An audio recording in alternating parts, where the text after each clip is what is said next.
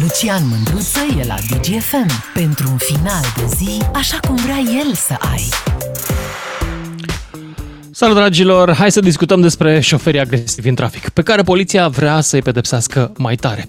Și asta nu numai după ce s-a întâmplat săptămâna asta, știți povestea de săptămâna asta sau cealalt, cea trecută, în care doi uh, tiriști, doi uh, șoferi de tir, care nu reprezintă comunitatea, eu am mulți oameni care ascultă uh, nu vă supărați dacă în regie mă închideți uh, calea cu mine, că nu vreau să aud uh, tot ce se întâmplă în regie. Mulțumesc mult! Um, deci, um, discutăm despre acești, acest gen de șoferi uh, agresivi care săptămâna asta sunt acuzați că au omorât un om doi șoferi de tir. Acum, cum spuneam, nu, sunt, uh, nu ne reprezintă pe noi șoferii ăștia de tir. Pe noi, cei mai mulți dintre șoferii, uh, sunt ascultători mulți la emisiunea asta care sunt șoferi de tir. Eu am mulți prieteni transportatori Chiar uh, merg de ceva vreme la una dintre companiile mari de transport în fiecare an la petrecerea lor și am cunoscut oameni foarte de ispravă. Dar ăștia doi au fost, cum să zic, neghina, plea, pleava din grâu. Pentru că tată și fiu, unul mergea în față, altul în spate. La un moment dat o dubiță s-a intercalat între ei. Uh, ei au considerat că e prea agresiv. Ăla din față uh, l-au amenințat pe, pe stație că îi fac, că îi dreg. Ăla din față atât l-a dus capul să pună o frână bruscă să-l sperie, numai că cel din spate, adică șoferul celălalt, ruda, da, tata sau fiul, nu știu care era în spate, n-a mai apucat să mai frâneze pentru că nu s-au coordonat între ei tâmpiți. Și au făcut armonică dubița aia și l-au omorât pe pasagerul, culmea, uh, tot, uh, tot o rudă. Deci tatăl șoferului din dubița. Oribil! Oribil așa ceva. Și ăsta e un gen de agresivitate care se întâlnește destul de frecvent.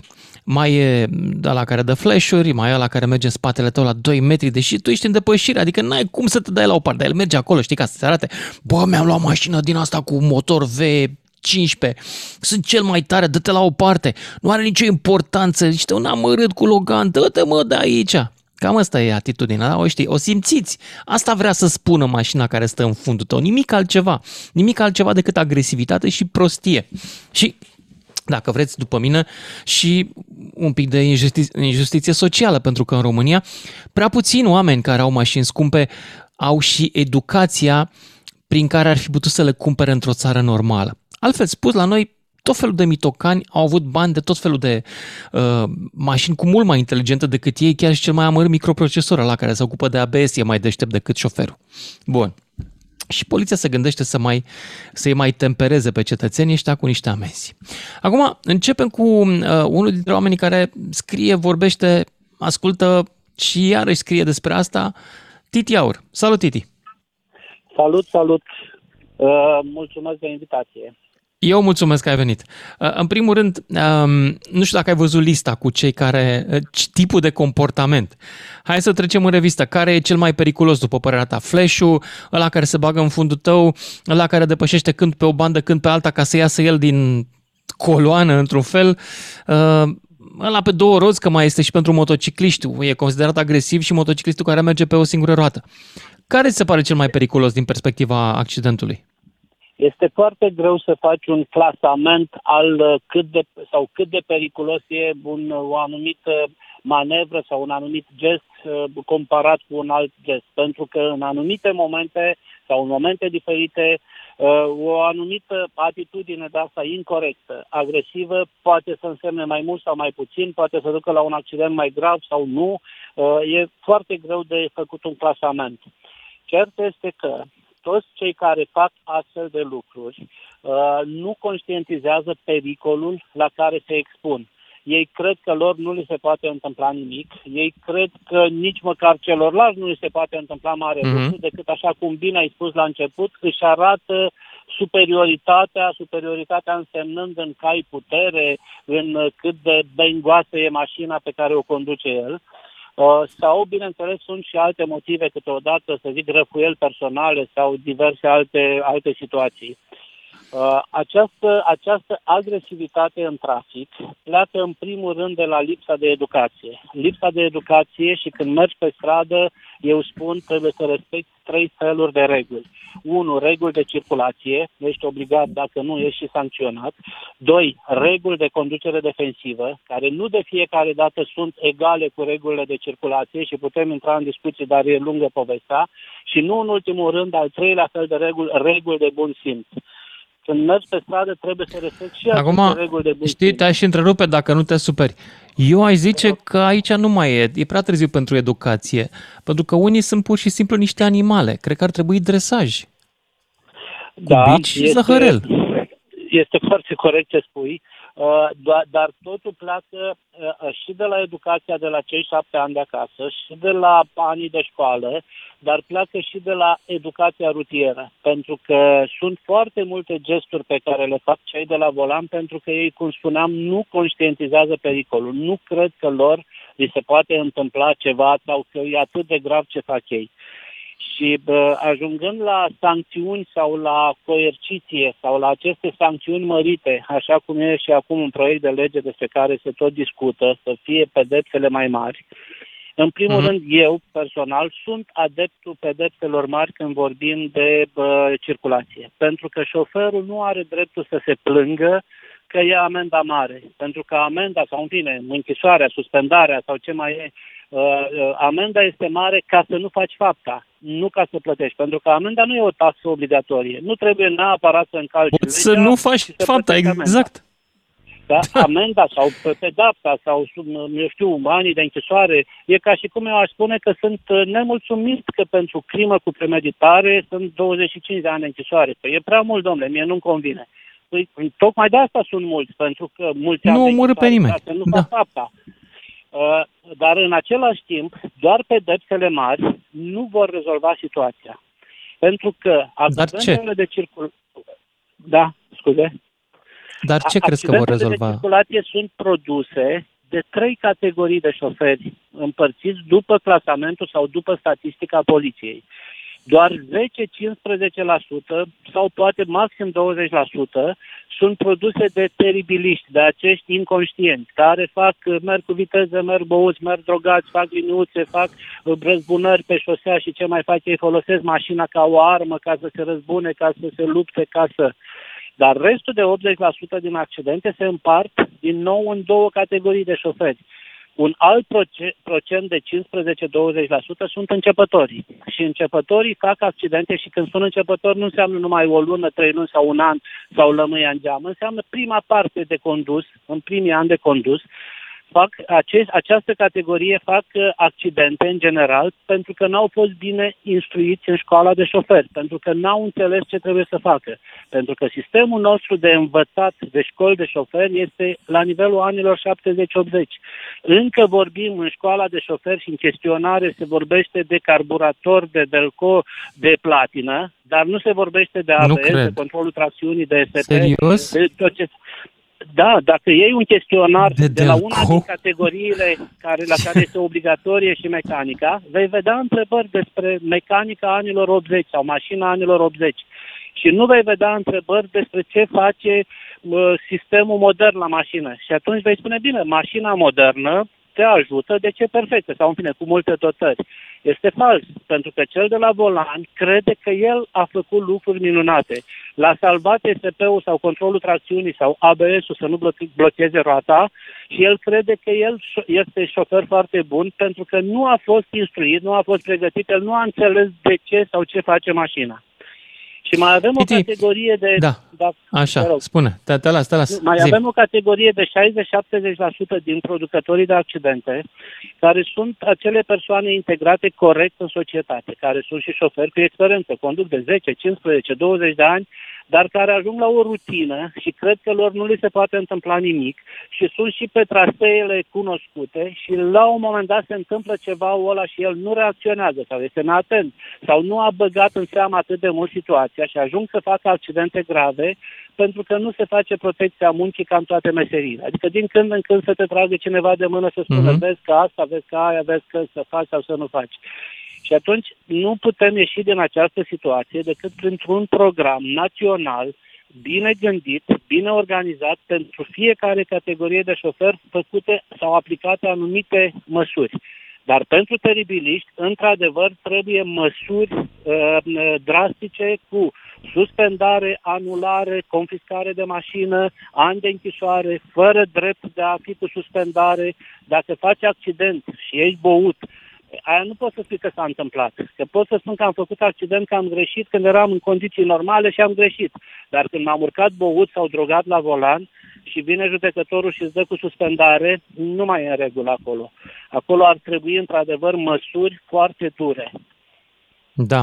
Titi, pe de altă parte, știi că a fost și un proiect de lege depus în Parlament, care nu s-a votat, nu cred că va trece, uh, prin care să se ia în calcul camera de bord uh, ca uh, probă în, în stabilirea unei contravenții sau unei infracțiuni. Ce părere ai despre idee și în câte țări, din ce știi tu, funcționează așa ceva?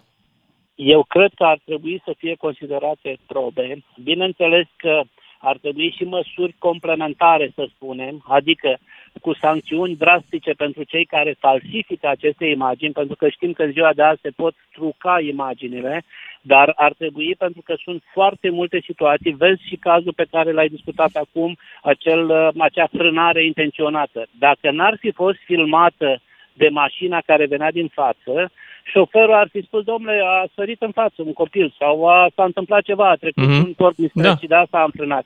Și atunci scăpa foarte ușor, cu toate că aici a fost un gest cu premeditare.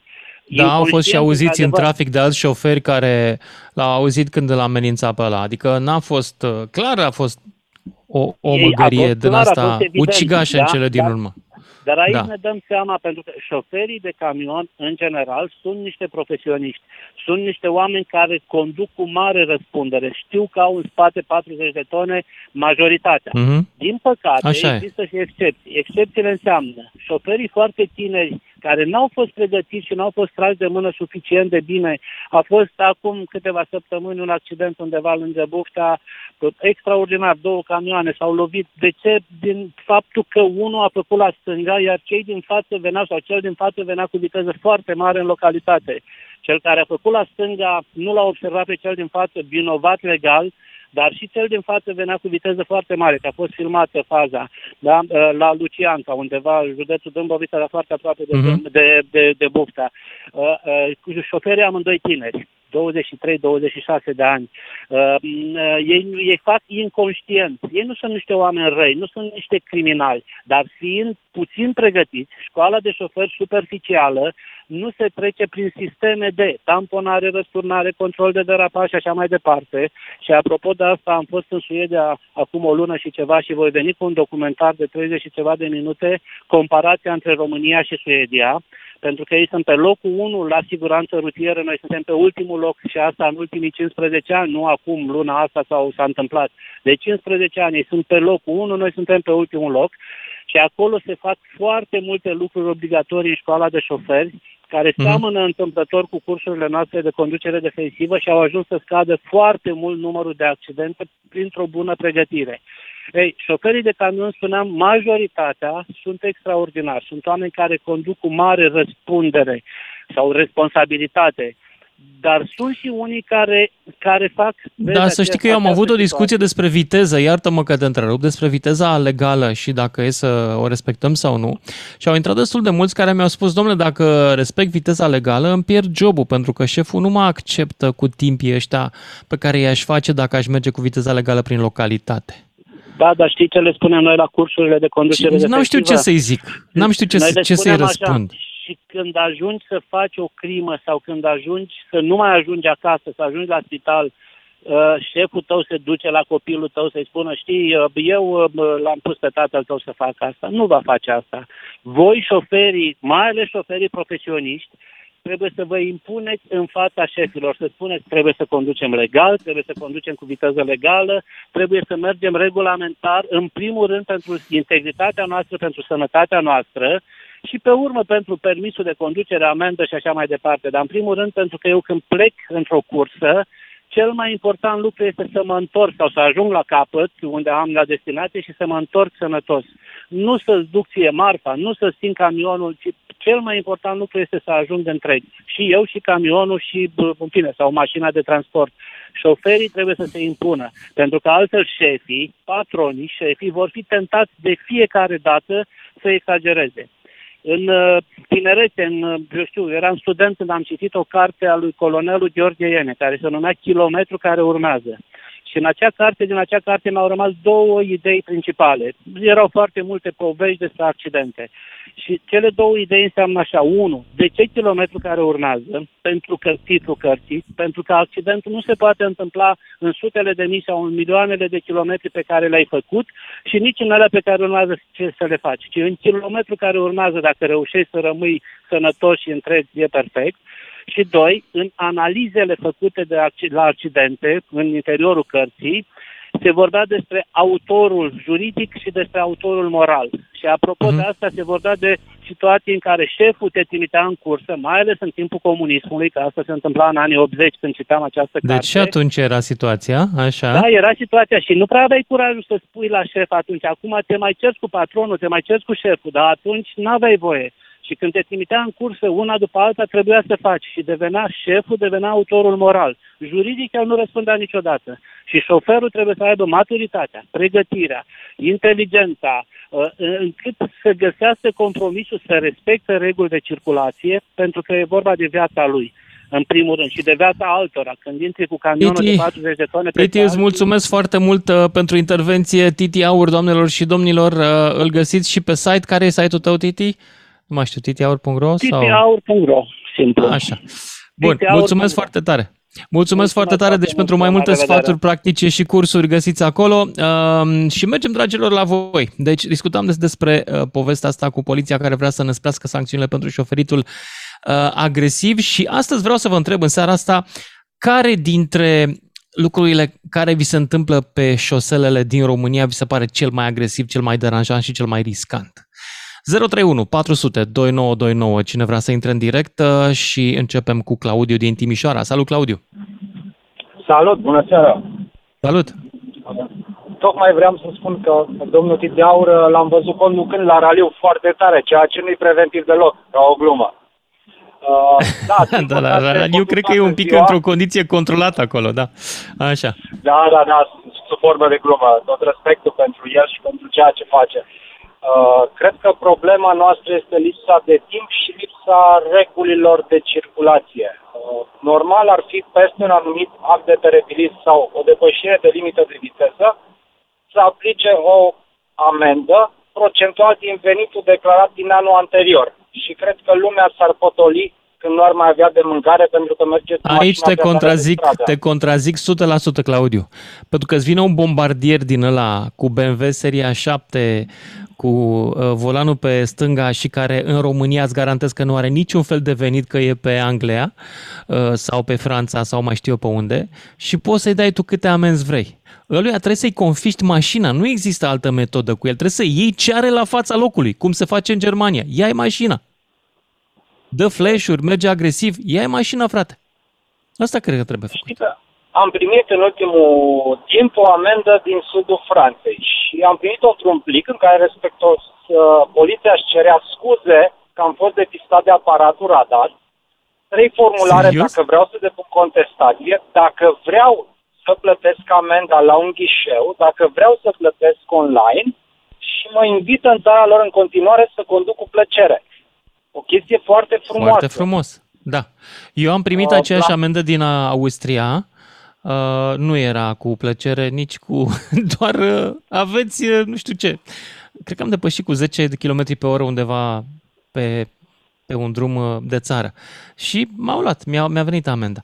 Dar ce e interesant este că îți vine amenda, funcționează, data viitoare o să fiu mai prudent. În România, cred că nu e suficient de mare amenda sau nu se dă atât de frecvent. Cred că încă sunt puține amenzi în România și acum o să mă urască lumea, o să zică, băi, te-ai aliat cu polițiști. Da, m-am aliat cu polițiști, vreau mai puține morți pe șosele. Întotdeauna o să mă... confirm, amenzile de circulație în România nu reflectă realitatea haosului da. de pe străzi. Exact, Cred prea puține. procentual în funcție de numărul de accidente și cazurile de terebilism, amenzile ar trebui să crească exponențial. Și atunci lumea s-ar liniști. Eu circul foarte des autostrada Timișoara-Arad. Uh, nu există zi în care să merg autostrada asta să nu treacă două mașini care te blițează, care depășesc pe stânga, pe dreapta. Nu o să zic ce județe sunt matriculate, că cineva o să mă judece, nu-ți bănăpean, dar stau învănat. Dar Așa. nu este normal. Toată lumea aici circulă 140-150 lejer și vine unul care încurcă pe toți.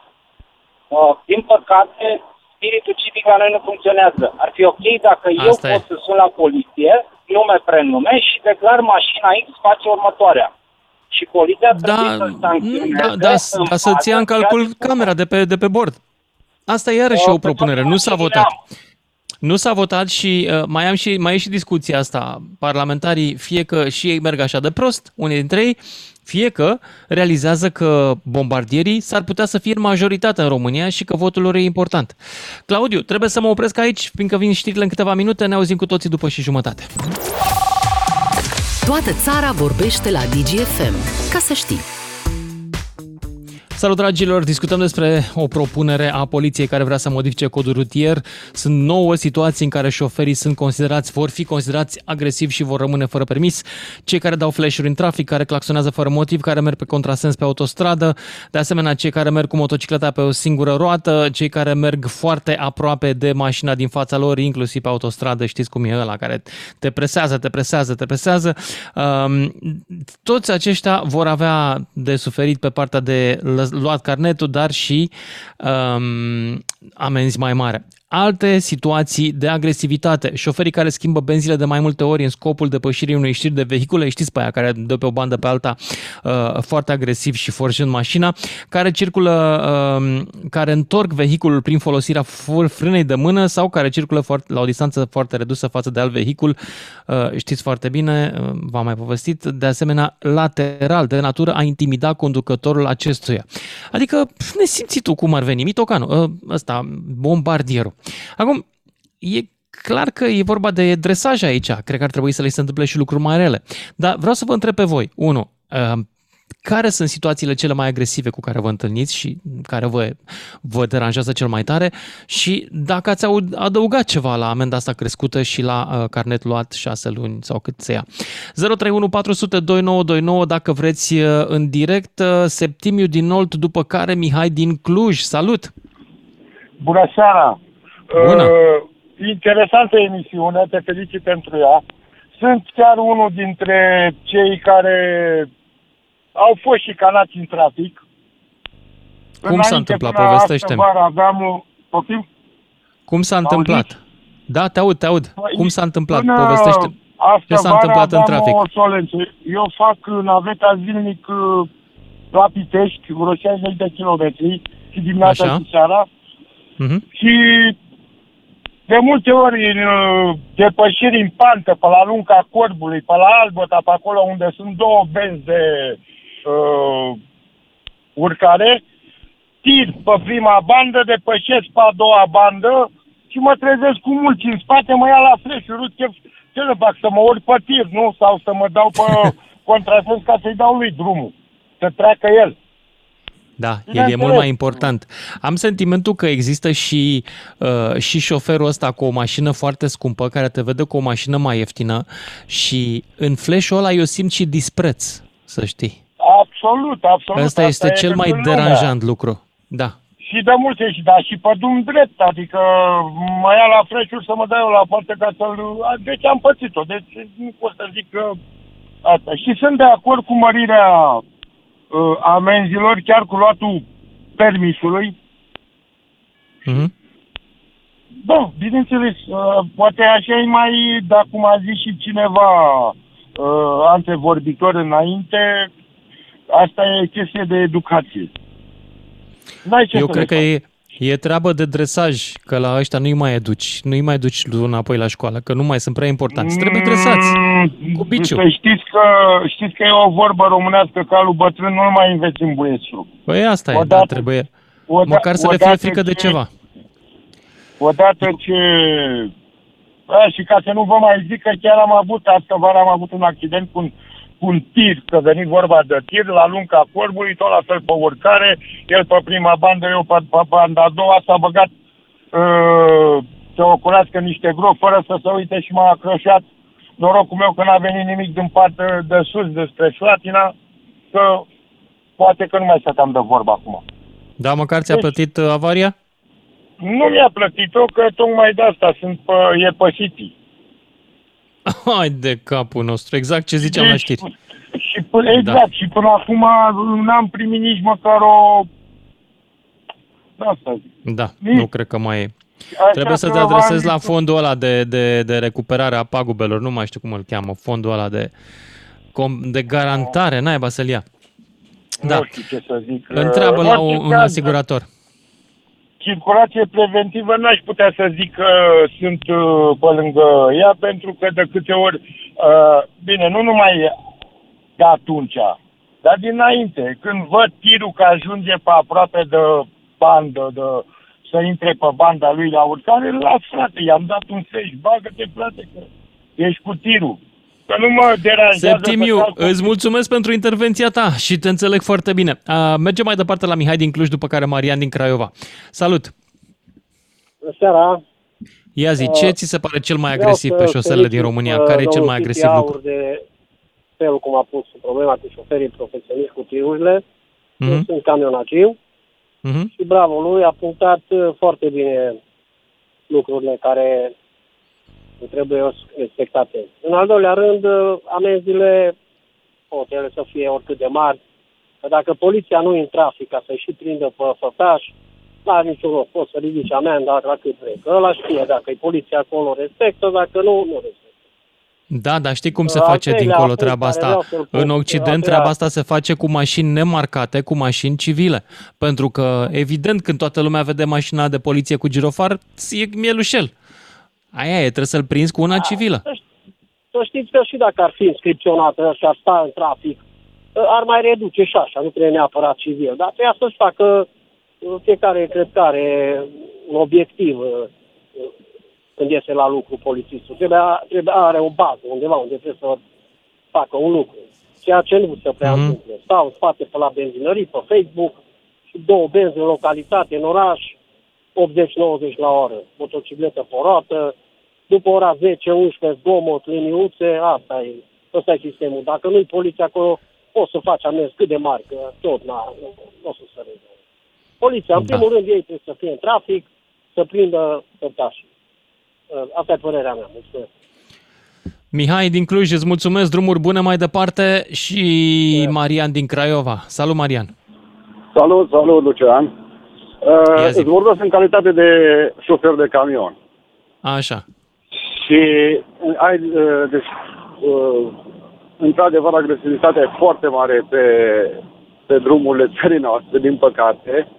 Mm-hmm. Dar părerea mea este că, într-adevăr, legile care vor să le modifice în codul rutier ar fi foarte bune, dar fără o cameră, din punctul meu de vedere, nu se va putea niciodată, pentru că acel polițist tot timpul va avea nevoie de un martor, cel puțin un martor.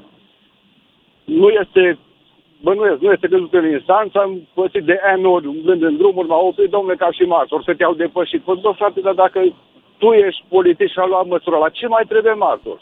Așa mm-hmm. de legea.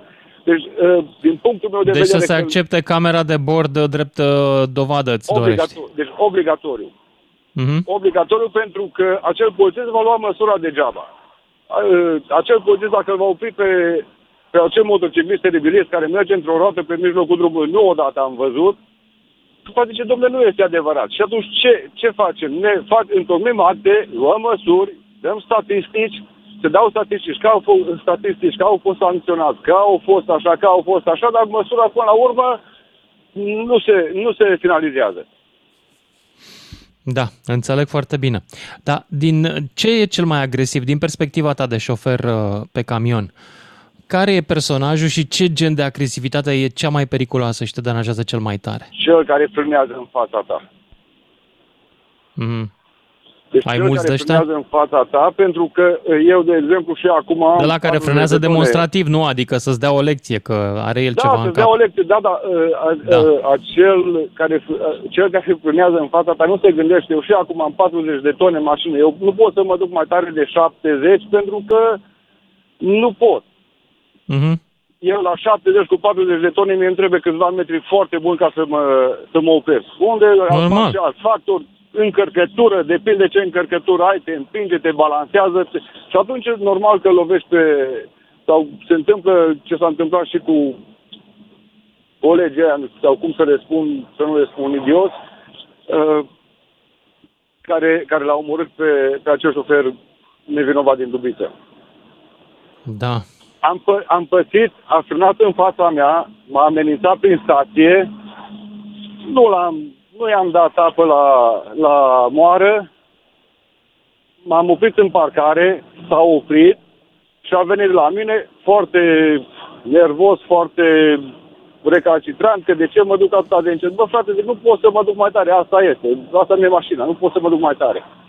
Și a sărit înțeles? un pic la mine, întâm- întâmplarea a făcut că s-a împiedicat și s-a lovit mai rău, că am făcut vreo 10 ani de box.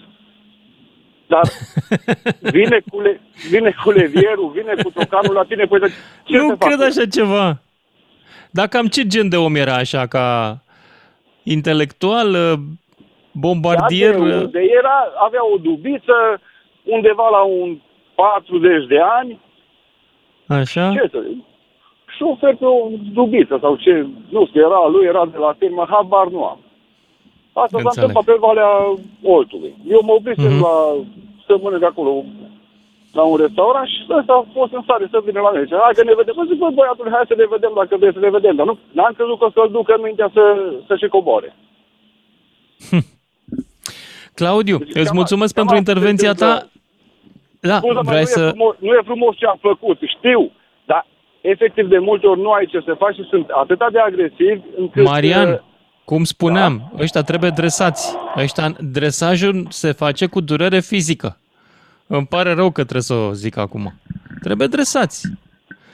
Durere fizică, de exemplu, să-ți confiște mașina. Eu sunt pentru asta. Nu să fie bătuți neapărat, uh, dar confiscarea de mașină eu aș propune să se întâmple.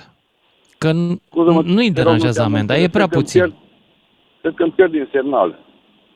Îți mulțumesc, Marian din Craiova. Uh, Trebuie să merg mai departe la Bogdan din București, după care Claudiu din Târgu Mureș. Salut, uh, Bogdan. Salutare, Lucian. Salutare, Ia zi-mi. salutare, Lucian. Uh, acum un an am uh, trăit și eu un experiment de genul ăsta, agresiv în trafic, fiind la piața muncii, sunt două benzi, uh, înainte și la dreapta și una de înainte și la stânga. Uh, semafor, era și un semafor de intermitent la dreapta, însă nu trebuie să te dai la o parte. Adică să trec eu pe roșu ca să las pe un dement din spate care mă tot claxona și mi-a arătat pomnul prin parbriz, să mă dau la o parte. Mhm. Uh, motiv pentru care am dat geamul jos, l-am întrebat ce s-a întâmplat. S-a dat jos din mașină, a venit, mi-a băgat pomnul pe geam. M-am, da, am încercat să deschid ușa, să, să ies la el, m-am prins fiind post sportiv de performanță, puteam să-l să să-i aplic o corecție, să zic așa. Dar uh, am văzut un panou mare cu uh, video, ceva de gen, nu știu, uh, pe la primărie, zona monitorizată video, sector 3. Și am zis, a, ok, să vede totul pe camere, sun la poliție, să-mi facă poliția dreptate. Așa. Am sunat la 112, mi-a zis să mă întreb către m, prima secție de poliție, m-am dus, l-a reperat imediat, l-a găsit, în trafic nu l-a prins. Vreau să vă spun că și în momentul de față n-am niciun răspuns de la poliție. Deci aia era o cameră oficială. Era o cameră oficială, Mhm. bineînțeles, A primăriei, eram da. prima mașină la semafor, este imposibil să nu mă fi văzut. Uh, Mi-a spus și poliția când m-am dus să dau declarație, sigur să vede că știm intersecția, dar vă Ce spun să sincer, zic? de atunci nu s-a întâmplat absolut nimic. Bogdan din București, mulțumesc pentru mărturia ta. Exact, trebuie mai, mult, mai multă muncă și din partea poliției. Lucrurile astea care par mici, care par na, neimportante, uh, sunt cele care până la urmă dau tonul la muzică în ce privește comportamentul cetățenilor.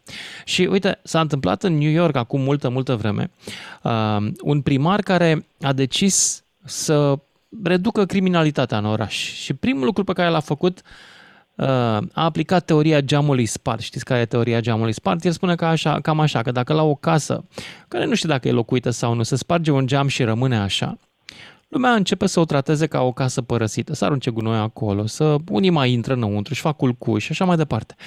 Totul pornește de la geamul ăla care dă un semnal. E, omul ăla, primarul New Yorkului, a decis că va începe cu infracționalitatea de la lucrurile mici, nu de la lucrurile mari.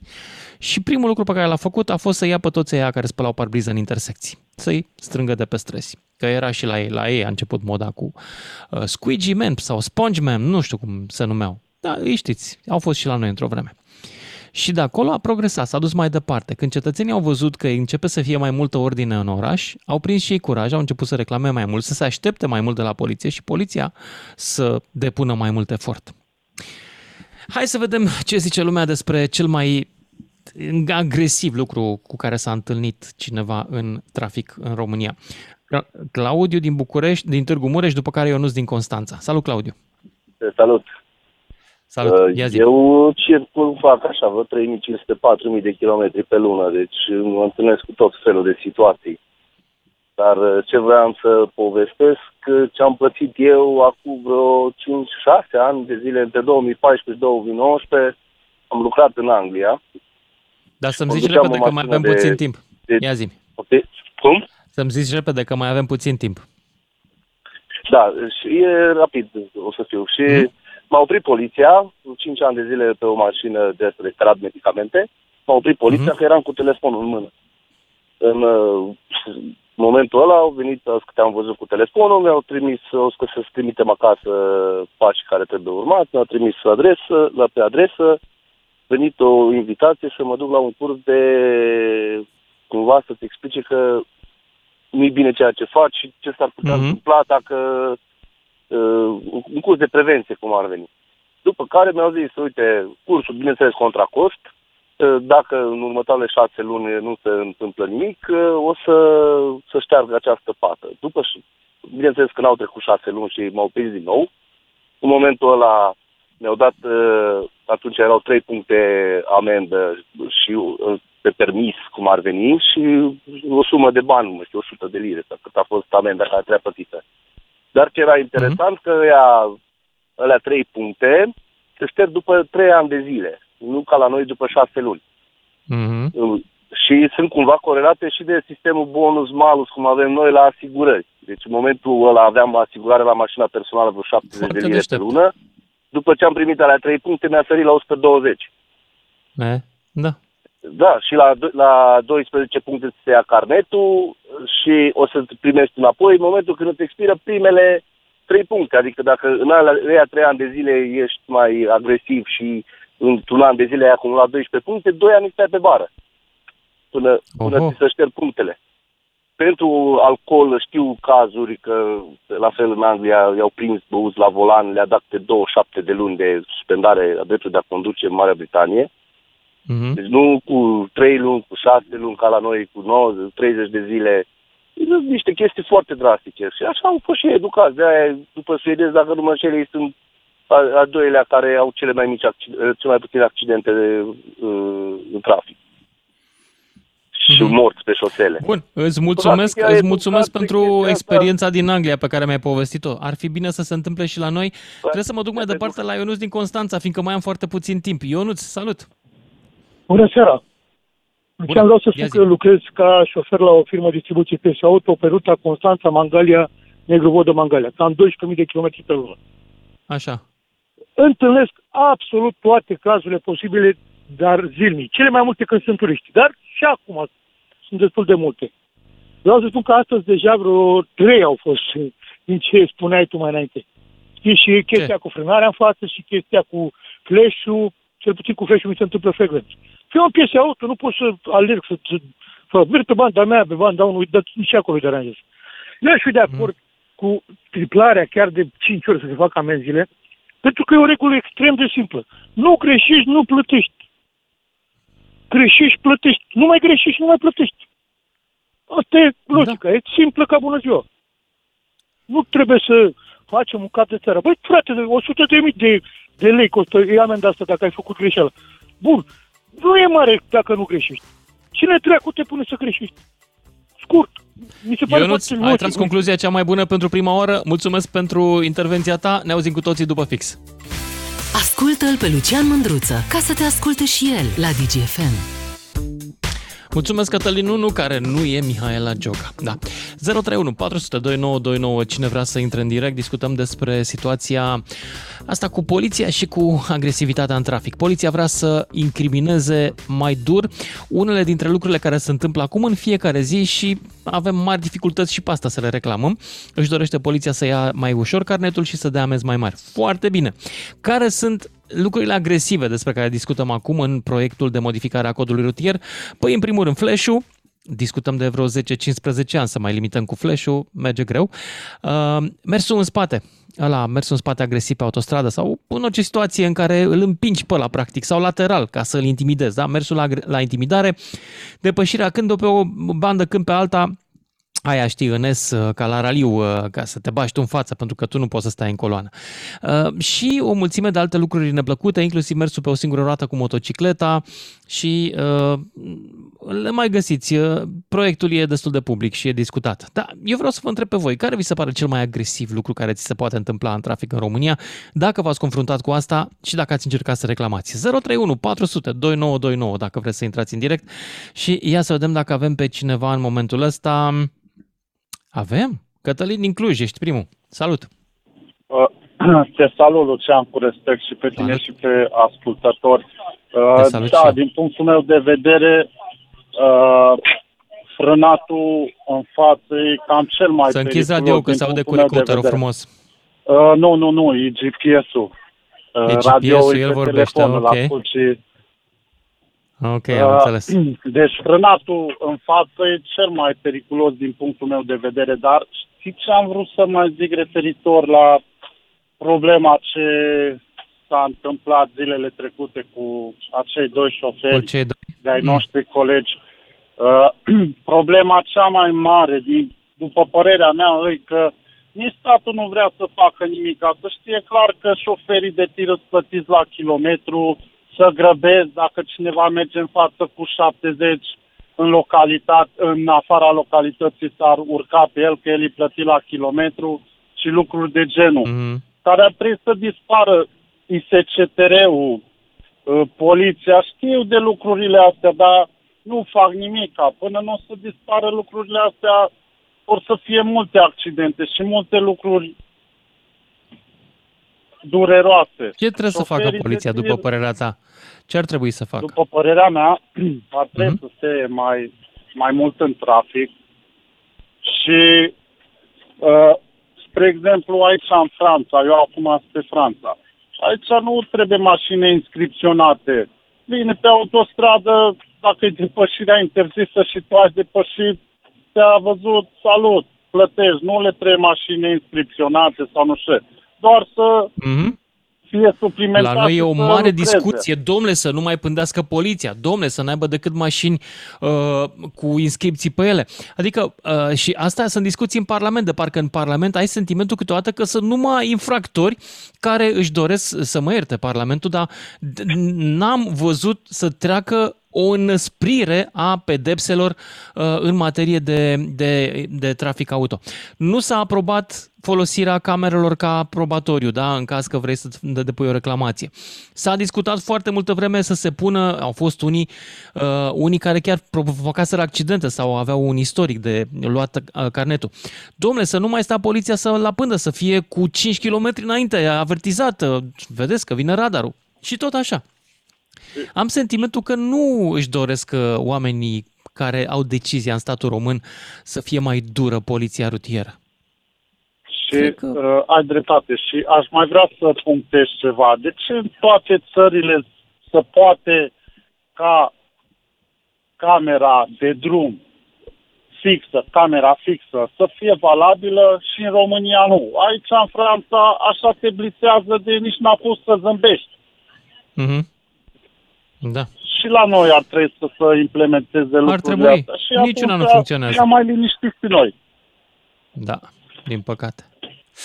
Da. Bun. Îți O mulțumesc seară pentru bună, intervenția ta și merg mai departe, dragilor, uh, 031 400 2929, cel mai agresiv lucru care vi s-a întâmplat în trafic. Mihai din Cluj, salut!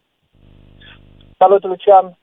Cel Salut. mai agresiv lucru pe care eu l-am văzut a fost că eram într-o coloană, deci nu ne mișcam deloc, era coloană de kilometri Mhm. și eu eram aproape de curbă.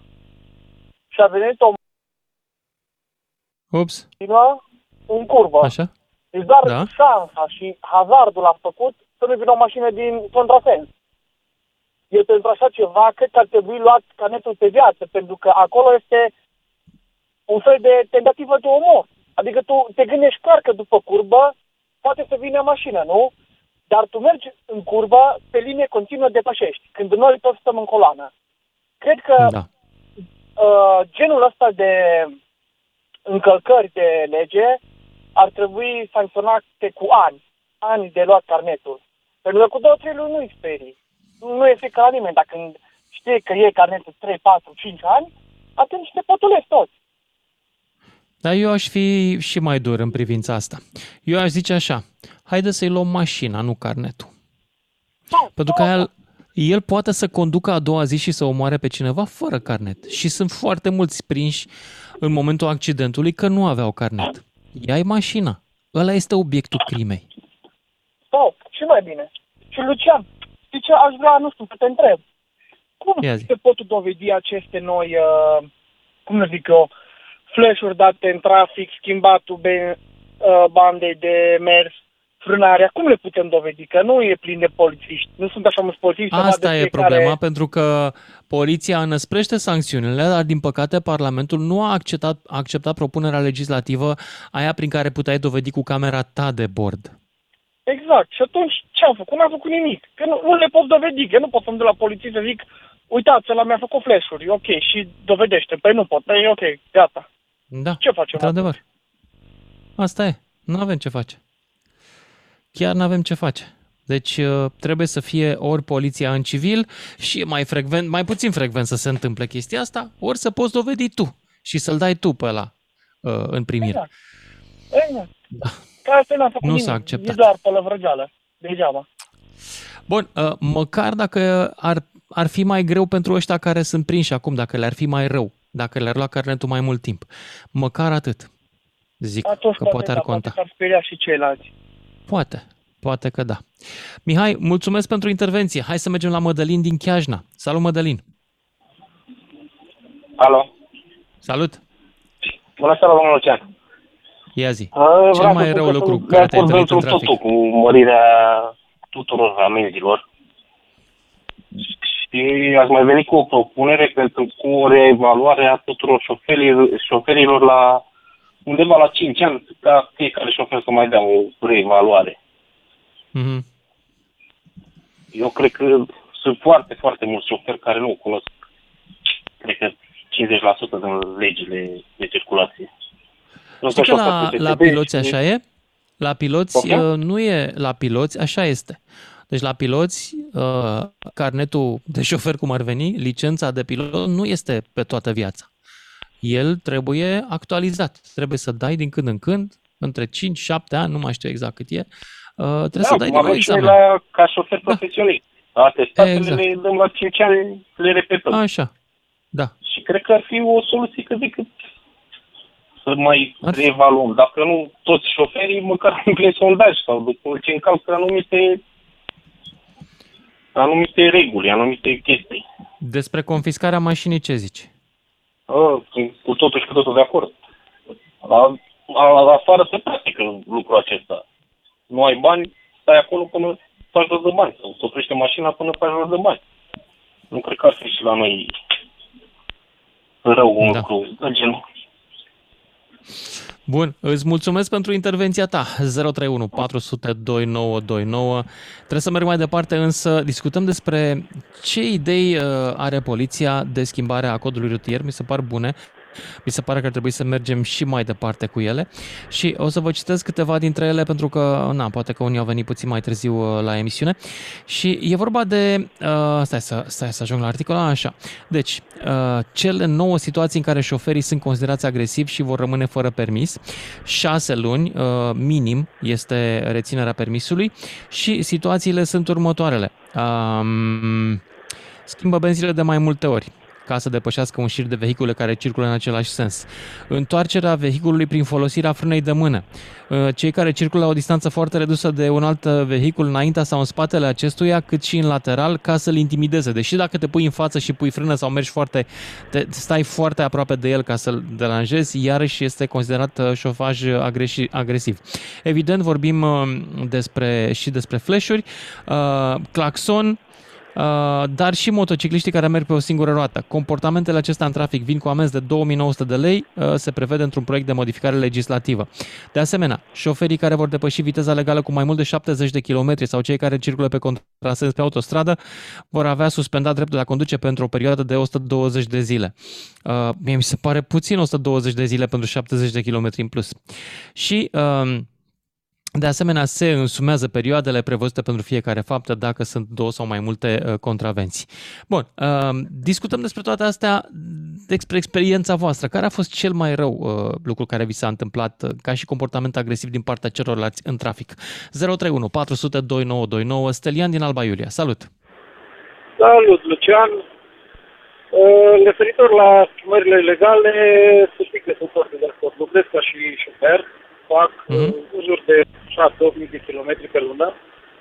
Și întrebarea mea vine în felul următor. Am plecat aseară din uh, Alba Iulia, m-am întors înapoi, am fost la București. Uh-huh. Nu am întâlnit nici un echipaj de poliție în 757 de kilometri. Cât ți se pare de normal și de corect această chestie?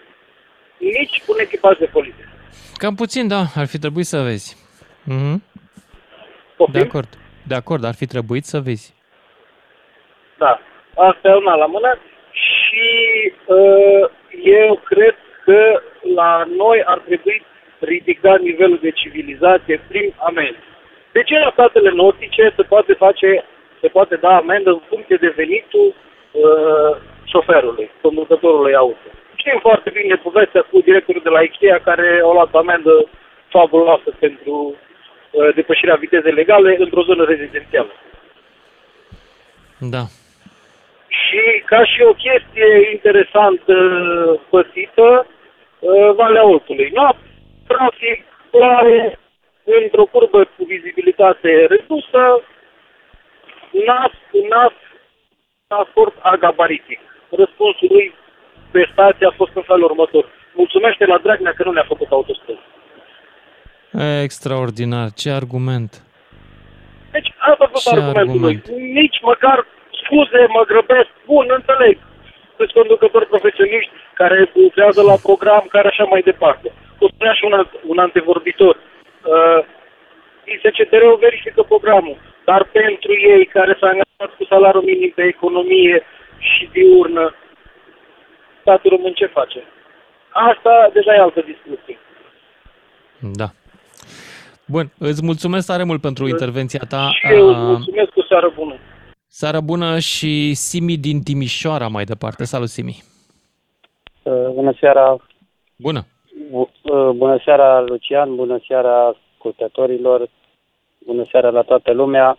Uh, am câteva pățanii, să zic, în trafic. Chiar acum, recent, a fost de două luni de zile un bombardier care, bineînțeles, se deplasa în spatele autoturismului meu. Eu circulam, bineînțeles, cu 40-30 la oră și ceilalți participanți la trafic. Era foarte aglomerat, dar să și respecta limita de viteză, era carosabil în lucru.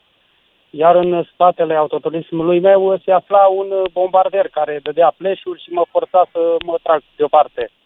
Bineînțeles mm-hmm. că nu i-am dat atenție.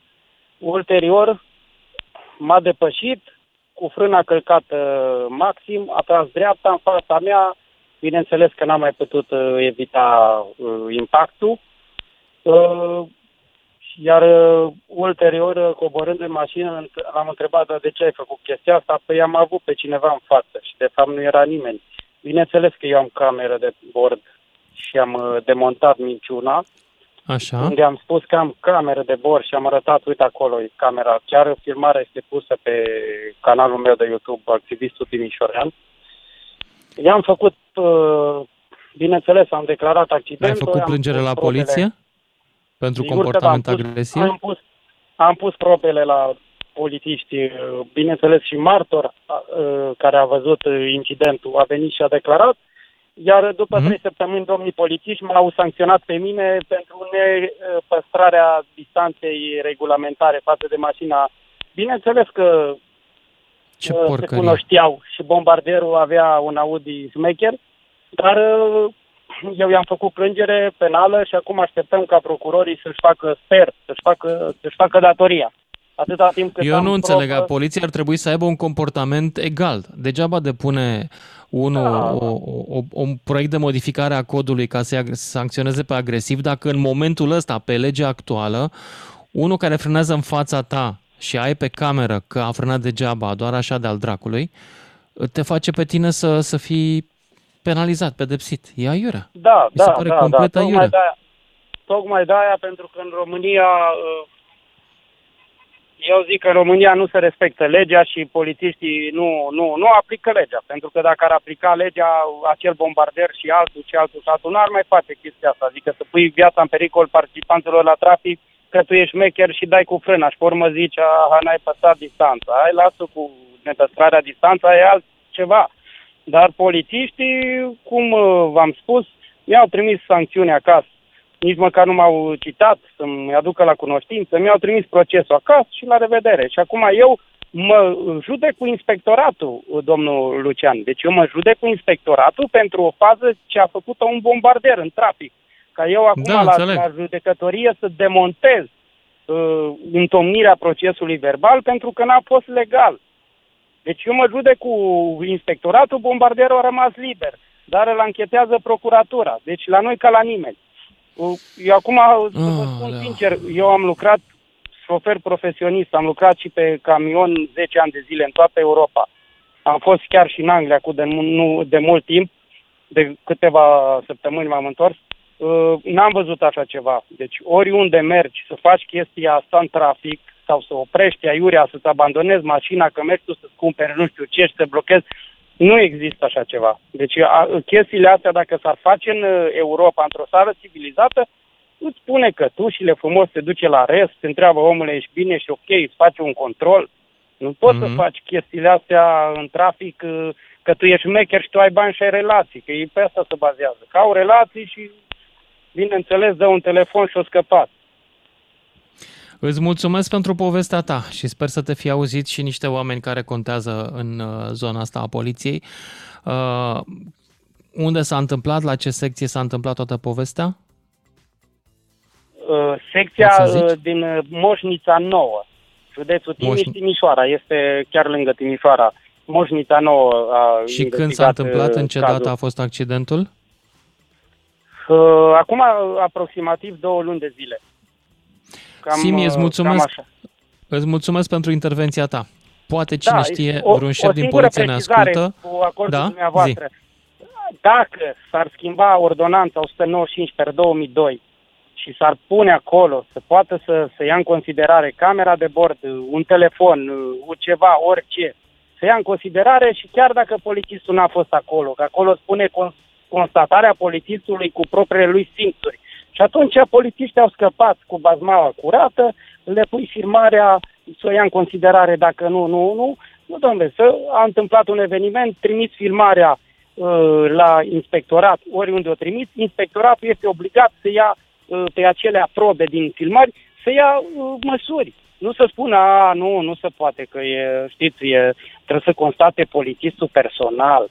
Pentru că asta, de asta au făcut legea, ca ei să n-aibă de lucru. Adică cetățenii să nu le trimită sesizări și să bombardeze cu sesizări. Adică dacă el în trafic, de, de bine, dacă nu, a, nu, că n-am văzut. V-am lăsat Mulțumesc pentru intervenția ta, trebuie să mă opresc aici. Ne auzim cu toții după și jumătate. Ascultă-l pe Lucian Mândruță ca să te asculte și el la DGFM. Salut, dragilor! Hai să vorbim despre agresivitatea în trafic pe care poliția vrea să o pedepsească mai tare. Dar cum?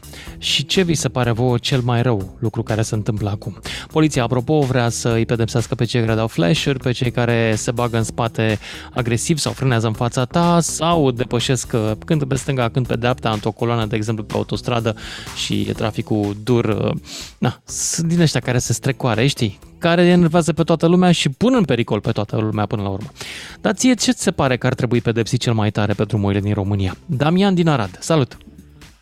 Vă salut, domnul Lucian, și vă felicit pentru munca care o depuneți cu tot ce Nu faceți. e nicio muncă, e doar vorbit. Munca e în Uh, altă parte. Da.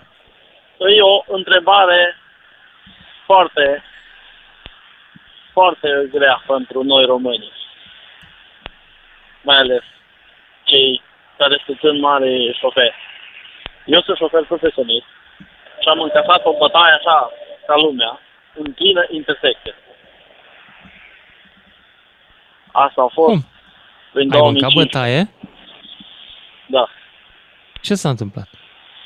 m-a blocat unul în trafic și am încasat-o, că au zis că Pentru i-am că tăiat de lui ce? calea. Aha. Adică eu trebuia să ajung la o, adre- la o adresă, să descarc la o firmă în Timișoara. Mhm. Și nu știam. Atunci am început eu cariera, să zic așa. Și am întrebat pe stat, e un coleg, unde e firma cu tare? Zice aici, la intersecția respectivă, face stânga și merge să o dreaptă față și acolo e. Eu, Mhm. până la intersecția aia mai aveam cam cu 800 de metri, până un kilometru, așa. M-am încadrat, a semnalizat stânga și a venit unul, un, uh, unul cu mașina din spate, cu viteză. Și... Nu, s-a băgat înaintea mea, m-a blocat și a zis că i-am tăiat calea, că l-am lovit. Nu, bun, dacă ți-am lovit, hai să vedem de ce am lovit. Îți dau asigurare și data. Mhm. Ce? De acolo a început, pum. Au fost doi, m-au bătut bine și m-au lăsat acolo și am plecat. Ai depus plângere? Am depus și atât am ales. Nu am avut dovezi, n-am avut martori, n-am avut nimic. Mhm. Și acum, la ora actuală, aceeași treabă. Acum nu m-au bătut, mi-a spart roțile la mașină în fața porții. Am dat în Pentru judecată că am avut camere de supraveghere și uite ce că iarăși am pierdut. Câtă vreme există în statul român cei care noi îi plătim, noi muncim și îi plătim să-și facă datoria, nu își fac datoria, noi ne luptăm cu morile de vânt. La Poliția Municipală Arad am depus trei reclamații. Nici una nu s-a, nu s-a rezolvat nimic. Da. Aici, la Arad, vreau să vă spun că există o, o caracatiță de mafie pe acolo, pe la poliție. Care sunt dovezile tale? Poftim? Care sunt dovezile tale? Că e, că Imagine- trebuie e o- e o imagine afirmație după- dură. Aoleu, cine țipă pe acolo? Imagine, imagine de, pe, su- de camere de supraveghere care mi le-am pus și marfă. Și nu s-a întâmplat nimic. Nu. Păi că mă vezi după aia, că trebuie să mă duci să fac afară, că vin mașina spălat, dă numărul. Dar uh, Arad. Arad cu cât? De, uh, de rog. Cine? Ce se întâmplă acolo? Damiana. Cu șapte. Da, ei nu m-au pus singur, un minut. Nu pot să mai stau, îmi pare rău. Damian din Arad, mergem mai departe la Adi din Timișoara. Salut, Adi! Salut, Lucian! Salut. Români, o bună, o seară liniștită vă doresc oriunde vă aflați. Vorbeam cu mama la telefon și mama care vă ascultă, eu din păcate, uh, din păcate, să-mi fie rușine. Vă ascult numai că sunt în cabina, acum sunt acasă pe terasă și am spus, mama m-a spus uh, subiectul emisiunii și zic, au, trebuie să intru. Uh, De ce, ai eu pățit fiind și tu? șofer, zic, trebuie, obligatoriu. Mhm. Uh, eu sunt șofer. Așa. să înțeleagă uh, și doctorii psihologi care ne pun la fișa uh, psiho să scriem la funcție conducător auto. Domnilor doctori, eu sunt șofer. Termenul este cunoscut de când m-am născut. Eu, tata, a fost șofer. Timișorenii îl cunosc de pe ruta AM Crașagului. De reacții. Sunt șofer. Trecut și în Dex. N-am deschis Dexul Lucian în viața mea. Habar nu am. Dar este un termen de mult folosit da. și cred că este trecut în Dex. Habar n-am. Așa e. Chiar, de ce nu e folosit termenul în limbajul oficial? Când spunem de șofer, înțelegem toți despre la ce ne referim, da? Conducători da. auto, domnilor doctori, să le spuneți celor care nu, nu știu să se încadreze în uh, sensul giratoriu și uh, care încă cred că uh, semnalizarea este, este facultativă. Știi uh, acolo cu BMW-ul cu ăla care se duce... sincer. Toată ziua în trafic uh, nu e amuzant deloc, Lucian. Ba da, mi-am adus aminte de bancul ăla cu... Știu că e cumplit, dar mi-am adus aminte de bancul cu BMW-ul, știi? Cu tipul nu? care se duce cu BMW-ul la, la service și zice Domnule, am o problemă cu, cu mașina mea. Ce, domnule? Uite, domnule, s-a, s-a blocat uh, semnalizarea, merge în continuu. La care ăla de la service întreabă, s-a blocat ce? Asta era tot bun. are, are, și, are și funcția asta? Da, de nu e, e, e, și asta, frate, semnalizare. A, are și funcția asta mașina? N-am știut. Da, Foarte adevărat, ciudat. din păcate. Da, da, da. Uh, este cumplit. Dacă mă întrebi de uh, un eveniment mai uh, cumplit, să zic, uh, mai așa care m-a marcat pe mine în viață, a fost în 2016 la Wiesbaden, mă întorceam de la Aachen spre casă și uh, înainte de Frankfurt. Uh, uh-huh. Trei benzi, eram în banda a doua, m-a lovit unul din lateral stânga. Acea procedură, dacă o vedeți în filme care o fac uh, polițiștii când vor să întoarcă o mașină. Uh-huh. Uh, era un bus, uh, un curierat de lor, m-a lovit lateral stânga, m-a dat peste cap, uh, a 30 de metri am patinat, cabina mi s-a, s-a oprit pe banda întâi, știam ce vine din spate, uh, ce camioane vin din spate, primul camion m-a evitat, am mers pe banda a treia, cealaltă s-a oprit, uh, nu uh-huh. aveți idee ce înseamnă să deschizi o ușă în sus, are 3 tone, dar în 3 secunde am fost afară pentru că știam ce urmează. Uh, la care respectiv a fost român. Eu, bineînțeles, care nu știu în afară de 60 uh, germană, vorbesc engleză, uh, și la care tipul îmi spune, lasă-mă frate, că și eu sunt român. A, atât mi-a trebuit, Lucian. Ia, pe românește, okay. că asta știu, mai bine. Uh, da. Am pierdut controlul volanului și am spus și la polițai, am, uh, când a dat el uh, declarația, n-am stat acolo, nu m-a interesat.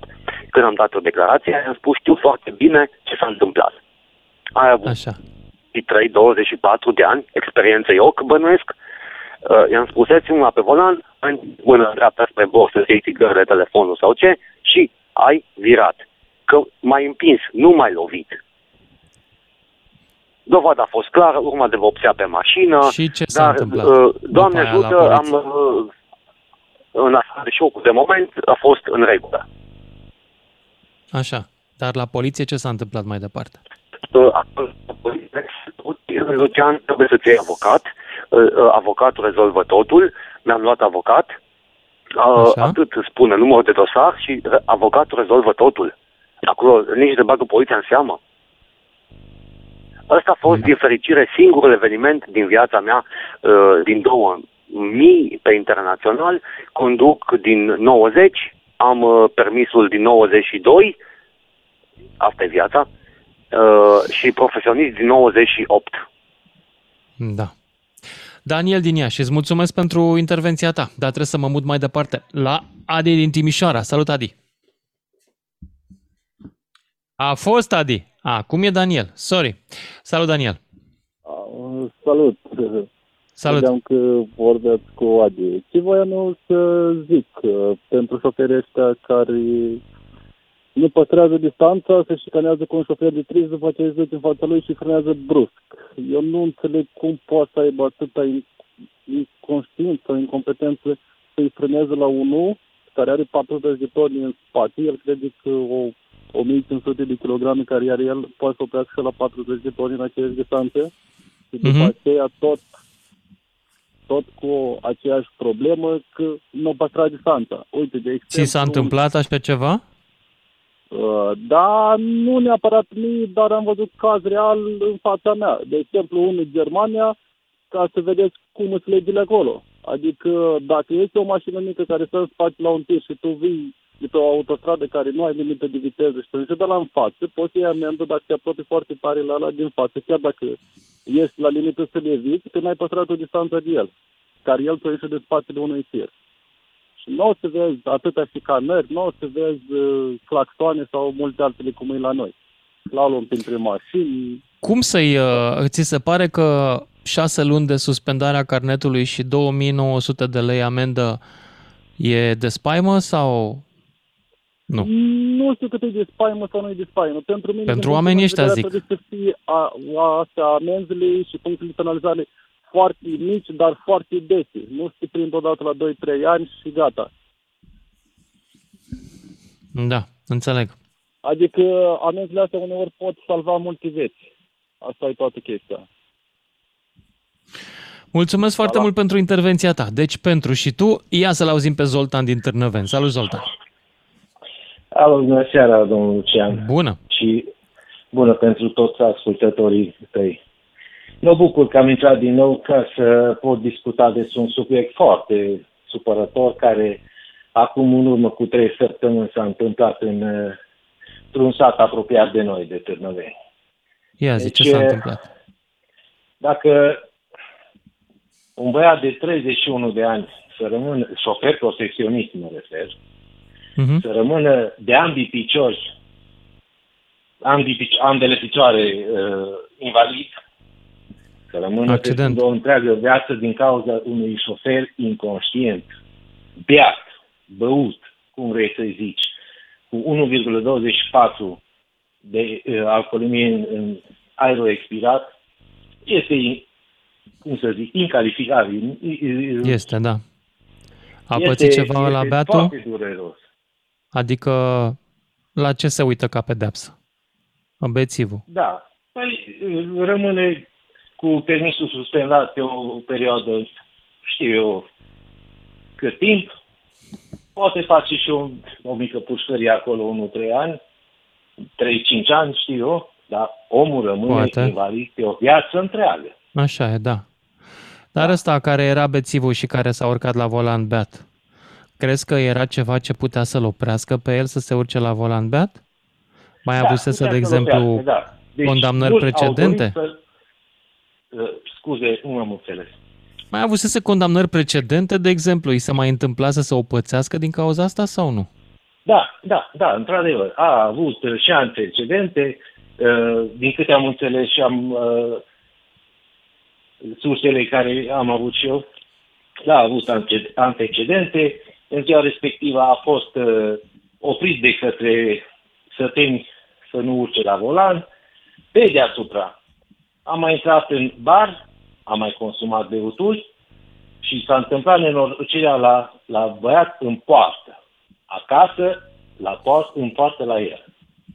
Este foarte mm. revoltător și mă, mă, mă enervează la, la nebunie că acel băiat o ține pe ținuța mea, cunosc mm-hmm. situația, vorbesc cu băiatul respectiv aproape, aproape zilnic și e foarte dureros. Deci a umblat Cred. Europa, a, a Cred, dar asta uh, s-ar fi, s-ar fi rezolvat dacă omul ăla, când era prins prima oară în halul ăsta de beat la volan, pur și simplu îi să confisca mașina. O să ziceți, băi, mândruță, nu ți-e rușine, oamenii ăștia s-au chinuit să-și ia mașina. Îmi pare rău, nu mă interesează dacă s-au chinuit sau nu să-și ia mașina, mă interesează în ce fel o folosesc. Dacă zbeți și mie sunt cale, n-aș vrea să mă lovesc de ei. Așa că îmi doresc foarte tare să li se ia arma crimei dacă ei sunt niște criminali. Corect. Uite, corect. am citit de curând în, în Danemarca, de exemplu, se confiscă mașina implicată în uh, vio, uh, violarea legilor traficului, nu știu, încălcarea legilor traficului, am tradus din engleză foarte brut, violation da, traffic rules, da? De curând au confiscat, adică nici măcar nu se sperie, au confiscat un Lamborghini de 310.000 de euro pentru mers cu viteză. Deci l-au prins pe unul că mergea cu 236 de km pe oră, pe o bucată de autostradă unde viteza era 130 de km pe oră. Deci a mers cu 100 de km pe oră în plus și s-a confiscat mașina. E o lege uh, daneză nouă care uh, sub care uh, poliția poate să confiște mașinile celor care conduc imprudent și le poate vinde, iar banii se duc la bugetul statului. Da? Eu cred că asta este singura lege care ar putea să rezolve problema traficului în România. Nu cu amendă de 2900 domnii de la poliție. E subțire rău. Știu că șefii se tem de politicieni care și ei merg la fel de prost. Dar nu merge altfel decât să propuneți confiscarea mașinii. Arma crimei trebuie luată ca să nu mai facă încă o dată. Foarte Sunt corect, atâția foarte șoferi. corect, da, asta, Asta trebuie. e- Ăsta este primul subiect care am decis că este foarte revoltător. Acum, în data de 5 noiembrie s-a întâmplat și de atunci îți dai seama că omul este ruinat. Nu Asta mai se pot să mai întâmplă- stau la al doilea subiect, fiindcă mai am un ascultător, dragă Zoltan, și mai am un singur minut. Florin din Hunedoara, salut! Bună seara, domnul Lucian, e pentru prima dată când ne auzim. Dacă mă auziți? Da, foarte bine. Ia zi, zi repede, că mai avem un pic. Uh, aș avea multe, normal, uh, de spus, multe și canări, multe sunt în calitate de... Ce ți s-a întâmplat cel mai rău? Mi-am adus aminte de o fază care am pățit-o anul trecut, la ieșire din Craiova, adică după ce am trecut de Ișalnița către Siliaș, m-am băgat la rompetrolul care e pe partea că- către Siliaș să alimentez, am alimentat.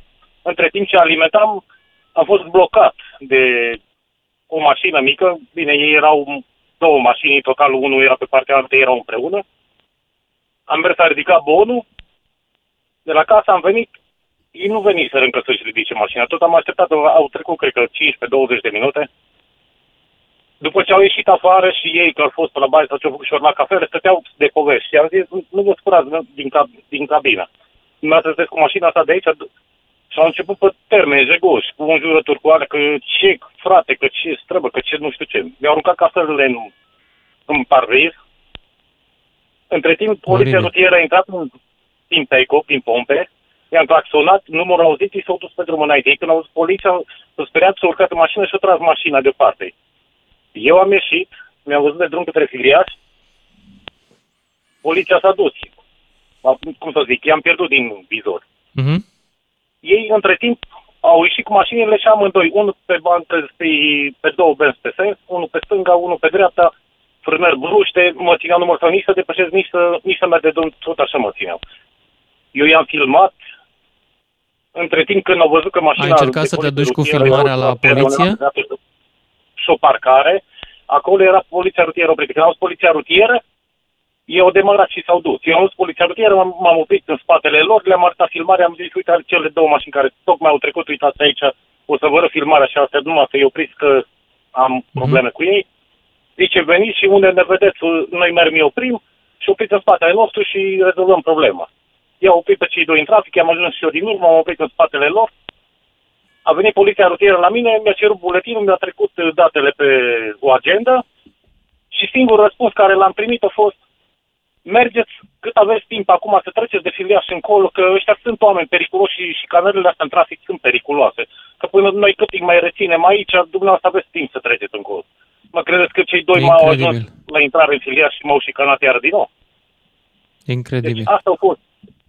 Înțelegeți? Deci, dragi polițiști, Exact, am oprit fiți mai poliția. curajos și vă Degeaba doresc. Când, când m-am oprit în spatele lor, le-am arătat și filmare. Cu, o zis că o să verifice ei camerele și de la pompă, cu ce s-a Mhm. întâmplat cu agresiunea de acolo și în rest nu s-a întâmplat nimic. O zis, vedeți-vă de drum. Când am ajuns la destinație, problema care a fost, ei, din frânare, eu, din sperietură, ei erau mulți în mașini, că nu erau numai ei doi cu două mașini, erau mulți, mașinile erau pline când nu erau acolo, cu, să nu Mhm. vorbesc în alți termeni.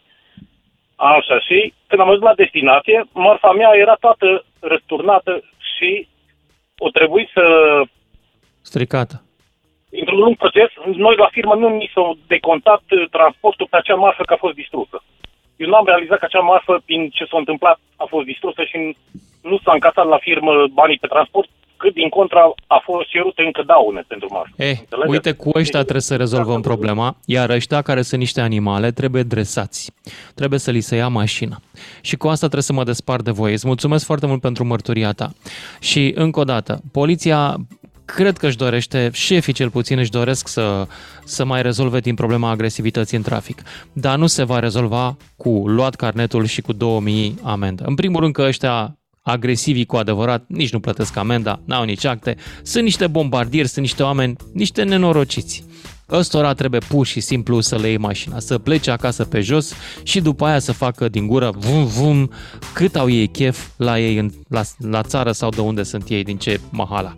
Despre asta vorbim. Dacă nu facem lucruri dure, dacă nu ne ocupăm cu adevărat de problema asta, nu doar dăm din gură și propunem niște sancțiuni mai năsprite, nu o să facem niciodată nimic. Luați-le mașinile mitocanilor și bombardierilor. Luați-le, vindeți-le și cumpărați ceva frumos pentru copiii din România, ăia cu miți. O seară bună, ne auzim mâine. Toată țara vorbește la DGFM. Ca să știi. DGFM